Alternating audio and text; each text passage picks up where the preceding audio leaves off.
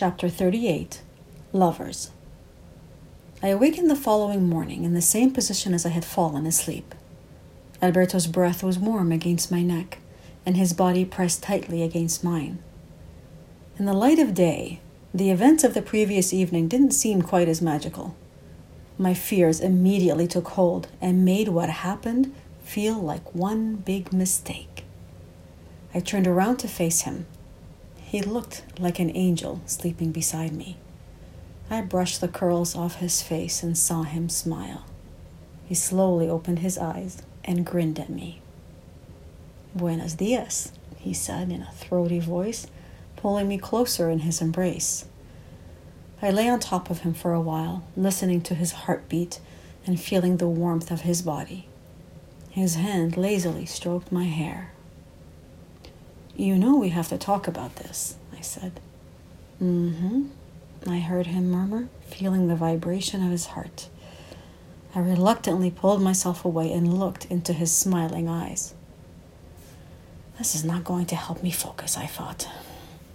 I sat up, crossed my legs, and then looked at him, trying to be resolute. I pulled my hair back behind my ears and put my best business face on. I'm not sure what just happened is good for me, for you, and especially for the way, I declared. Anything that comes from love is good for the way, he purred, stretching out on the bed. I'm serious, I responded. You know how important this walk is for me. I don't want anything or anyone taking me away from it. Do you understand? Of course, he said, sitting up and leaning against the headboard. This walk is important for me too. I have no intention of losing my way either. Good, so we're in agreement then, I replied. Check one, I listed mentally. He didn't seem to be taking our conversation nearly as seriously as I was, and was gazing at me with the same eyes that had caused us to have this discussion now. I also want to make it clear that I'm not sure how I feel about you, I said. Last night was incredible, but I'm not sure if I love you. My biggest fear is that you're going to fall in love with me. I can't give you any commitments or guarantees. I don't know what the future will bring. All I can offer you is this moment. That's fine with me, he replied, shrugging his shoulders. I don't need any more than that. I was more afraid that you would fall in love with me and try to hold on to me. That will never happen, I replied confidently. And I'm sure it won't happen with me, he replied cheerfully, placing his hands behind his neck and gazing at me again. So where's the problem? I couldn't immediately think of one. Check two. And what if someone else comes along that's better for me? I asked. Someone who I feel is better suited for my life work. Then I will willingly and lovingly let you go, knowing that you are happy and living the life that you want, he responded with confidence. Check three, I mentally thought. I couldn't think of any more arguments at that point and snuggled back into his open arms.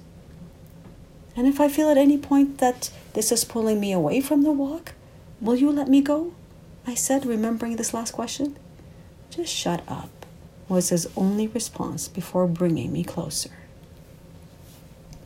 Our excuse for not walking that day was that it was raining, and I wasn't yet strong enough to walk. I slept alone most of the morning, but accompanied the rest of the afternoon. We were like children, joyfully playing and exploring. It was as if neither of us had ever been in a relationship before, and we were discovering these intoxicating feelings for the first time. It went beyond sex. That would have been easy to understand and handle.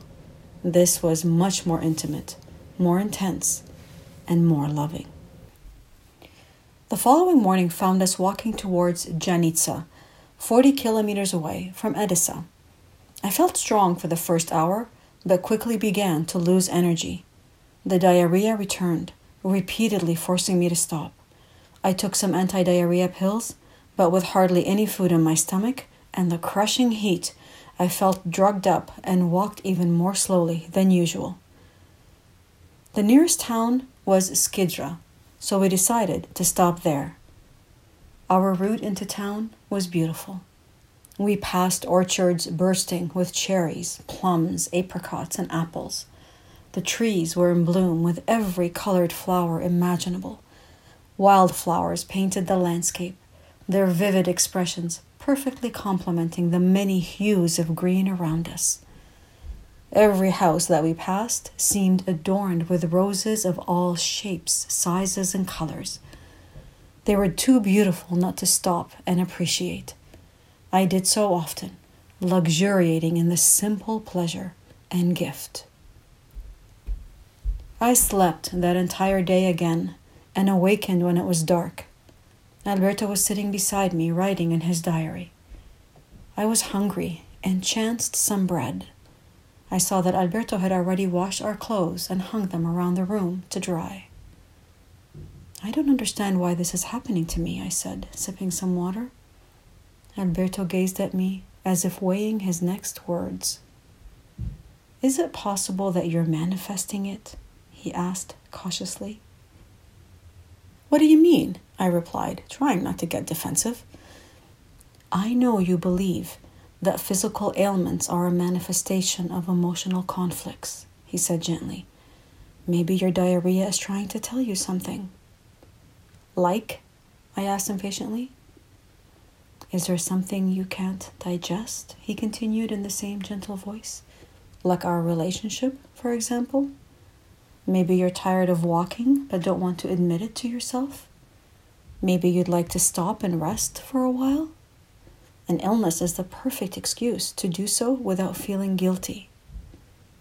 I wanted to contradict him, but couldn't. He held me in his arms for a long time. I didn't need to say the words. Alberto was right.